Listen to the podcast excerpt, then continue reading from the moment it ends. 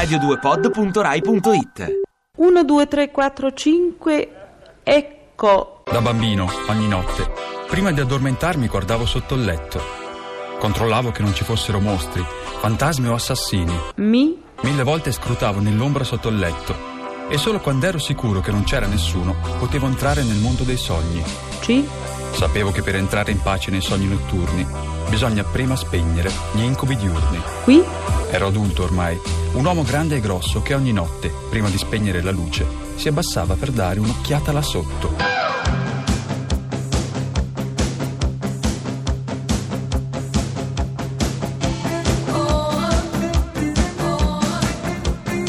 Pezzi da 90. A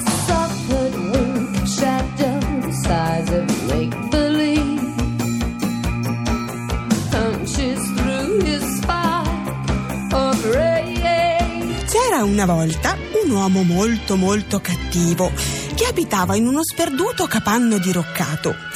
Quest'uomo si chiamava Mongo. Nessuno lo andava a trovare perché Mongo era davvero molto molto cattivo e non sopportava gli ospiti inaspettati, specialmente i bambini. Il suo capanno sorgeva nel fitto d'un bosco, buio e minaccioso, con alberi tetri e rami lugubri che si attorcigliavano tra loro oscurando completamente il cielo. Un giorno Mongo sentì bussare alla porta. Quando aprì la porta e vide quattro bambini, quasi quasi c'era il rischio che cadesse in terra con un gran ruzzolone. Ci scusi, io sono Barbino e loro sono i miei amici Lulu, Tom e Ferdi. Ci siamo persi nel bosco. Ci può aiutare lei, signore? piagnucolò il ragazzo. Mongo allora disse: Sì, sì, entrate ora. I quattro amici entrarono nel capanno buio e umido e Mongo rinchiuse di scatto la porta e la sbarrò con il chiavistello. Perché ha chiuso, signore? chiese preoccupata Lulù, la più giovane di loro. Perché è meglio, voi aspettatemi qui. Poi Mongo scese in cantina. Barbino e i suoi tre amici si guardarono spauriti e si strinsero nelle loro piccole spalle. Mongo odiava tutti i bambini che arrivavano al suo capanno perché era proprio un cattivone e per questo ora voleva ucciderli. Allora afferrò quindi la motosega e tornò dai quattro amici. Diamo un nome a Barba Blu perché Barba Blu fa paura a tutti, ma faceva più paura l'uomo che poi è diventato Barba Blu, l'uomo vero che si chiamava Gilles de Ré. che ha picchiato di nuovo la testa perché ha il delirio di onnipotenza e eh, si ritira nei suoi domini, ha tutto quello che gli serve e soprattutto pensa di poter prendere a suo piacimento anche tutti quelli che passano, bambini compresi. Soprattutto, soprattutto se Non sono si fa. ragazzini. Insomma, a Mashkul scompaiono un sacco di bambini e naturalmente la gente comincia a sospettare. Eh. Ma la prima che comincia a sospettare è la moglie del nostro Gilles. Perché la moglie del nostro Gilles Caterina, lo vedeva tutte le sere che il nostro Gilles prendeva, usciva e poi non tornava più. Lei però lo vedeva dalla finestra e vedeva che andava verso la torre del castello. Insomma, i bambini scomparivano da Mashkul. In più, dicevamo, eh, lei si sospettisce e poi c'è un momento in cui Gilles de Ré parte. De Ré parte e va in Terra Santa, secondo me perché vuole lavarsi i peccati, vuole lavarsi tutte queste schifezze La che faceva.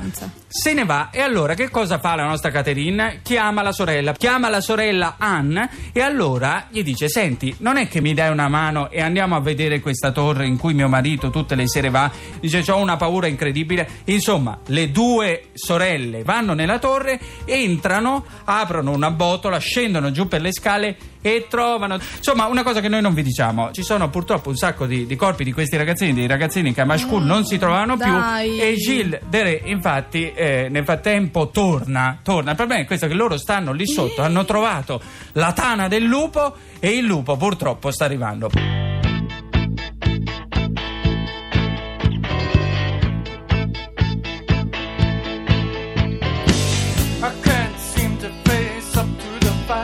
Tremate, stiamo per raccontarvi la fiaba di Barba Blu, il più mostruoso dei mariti, storia che dai tempi di Perrault arriva fino a noi.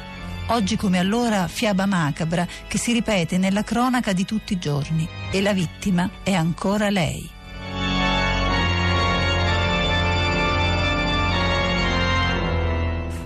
Io sono Barba Blu.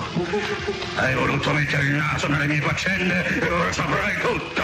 prima di morire. Veramente non vorrei morire e non vorrei sapere niente, ecco. No, devi sapere. Eh. Amavo una donna con una ciocca bianca nei capelli. Sì. Essa fuggì la notte delle nozze. Ed allora io divenni barba blu. Ah. Vedi queste sei? Io le tengo immerse in un sonno profondo, prigioniere del mio sogno di bellezza.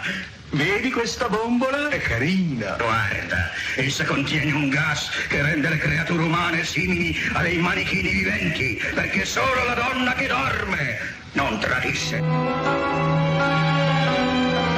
C'era una volta un uomo che aveva case bellissime in città e in campagna, vasellame d'oro e d'argento, suppellettili ricamate, berline tutte d'oro, ma per sua disgrazia quest'uomo aveva la barba blu.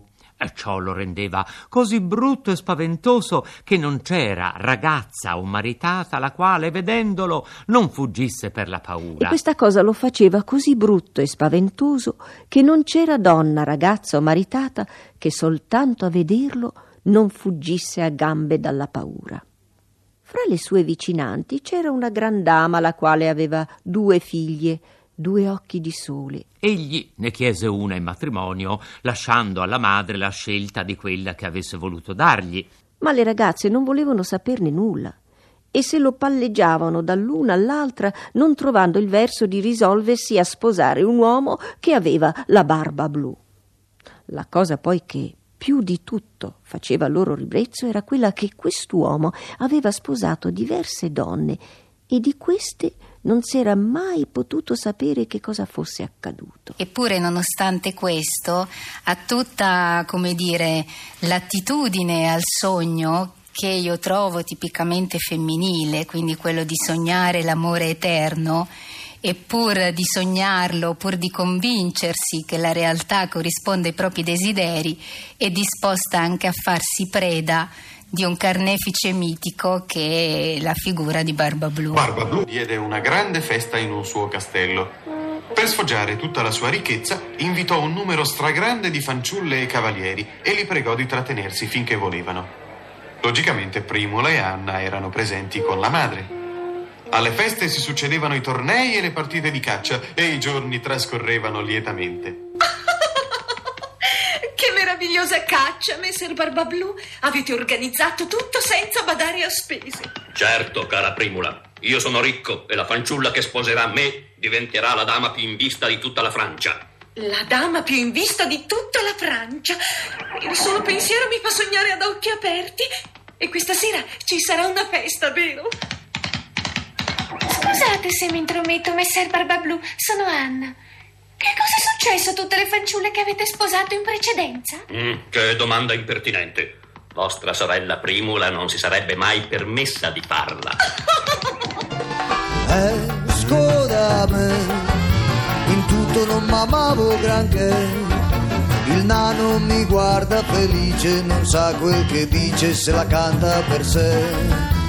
Tutta per me, la giostra di zampano tace e gira con gli occhi di brace il cavallo di Troia che alla zingara piace. Ma rido perché non ho più mal, non ho più da pensare. Fuggo da me, non basta amarmi, vengano a cercare. Sposami al mattino, abbandonami in cammino, il branco non aspetta che passare. Luce che mi incanta, melassa che m'abbranca, si svendono i miei sogni di virtù. Tutto per voi, mi piego ai salassi e ai pastoi e seguo la polvere amara allo scherno, la giara e il velato del re. Insomma, le cose presero una così buona piega che la figlia minore finì col persuadersi che il padrone della villa non aveva la barba tanto blu e che era una persona a modo e molto per bene. Tornati di campagna, si fecero le nozze.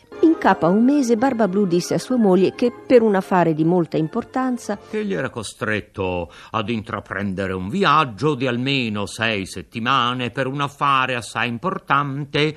La pregava di stare allegra durante la sua assenza, invitasse pure le sue amiche più care, le portasse in campagna se voleva, insomma, pensasse sempre a passarsela bene. Ecco qui, le disse, le chiavi delle due grandi guardarobe. Ecco quelle del vasellame d'oro e d'argento che non si adopera tutti i giorni. Ecco quelle delle mie casseforti dove tengo tutto il mio denaro.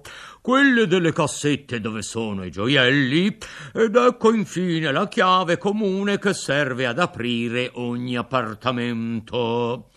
Quanto a questa chiavetta qui è quella che apre lo stanzino in fondo al grande corridoio a pian terreno. Aprite pure tutto, andate pure dappertutto, ma quanto allo stanzino vi proibisco di mettervi piede e ve lo proibisco in modo tale che non sia mai vi entraste dalla mia collera vi potete aspettare ogni cosa. È un grande problema quello del non riconoscere la parte masochista e diventare preda. Dare troppo potere all'alto, scegliere un predatore pur essendosene accorti. Ella promette che sarebbe stata attaccata agli ordini ed egli, dopo averla abbracciata, monta in carrozza e via per il suo viaggio. Feet don't fail me now.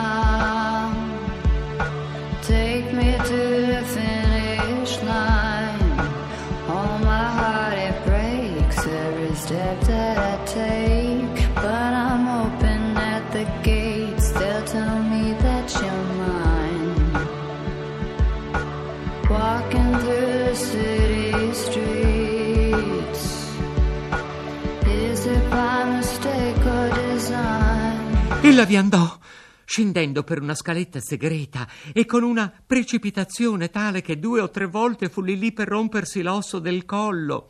Prese la chiavetta e aperse con mano tremante la porta dello stanzino. Da principio ella non vide nulla perché le finestre erano chiuse, ma a poco a poco cominciò ad accorgersi che il pavimento era tutto coperto di sangue rappreso, nel quale si rispecchiavano i corpi di parecchie donne morte e appese lungo le pareti. Erano tutte le donne che Barbablù aveva sposato e che aveva sgozzato una dopo l'altra. Se non morì dalla paura fu un miracolo e la chiave della stanzina che essa aveva ritirato fuori dal buco della porta le cascò di mano. Quando si fu riavuta un poco, raccattò le chiavi, richiuse la porticina e salì nella sua camera per rimettersi dallo spavento. Ma era tanto commossa e agitata che non trovava la via a pigliar fiato e a rifare un po' di colore.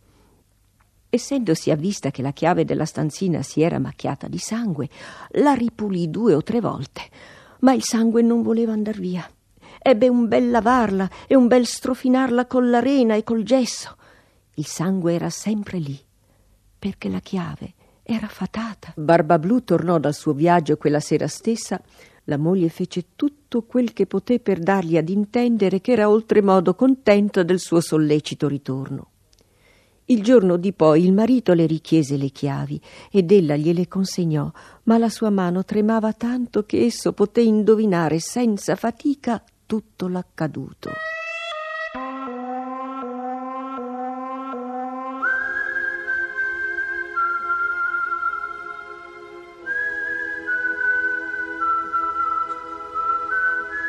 I due fratelli, vedendo che Barbablù stava per uccidere la loro sorella, lo sfidarono a duello e lo uccisero con le loro spade.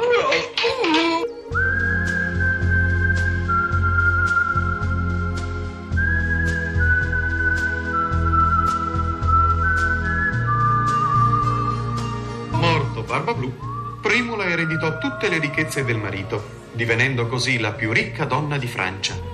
Studs in my belly,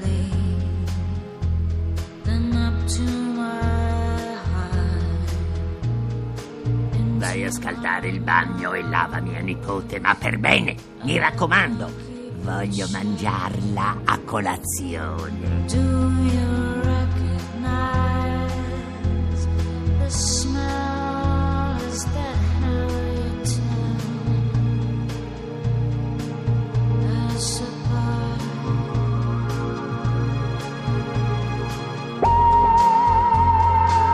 Pezzi da 90.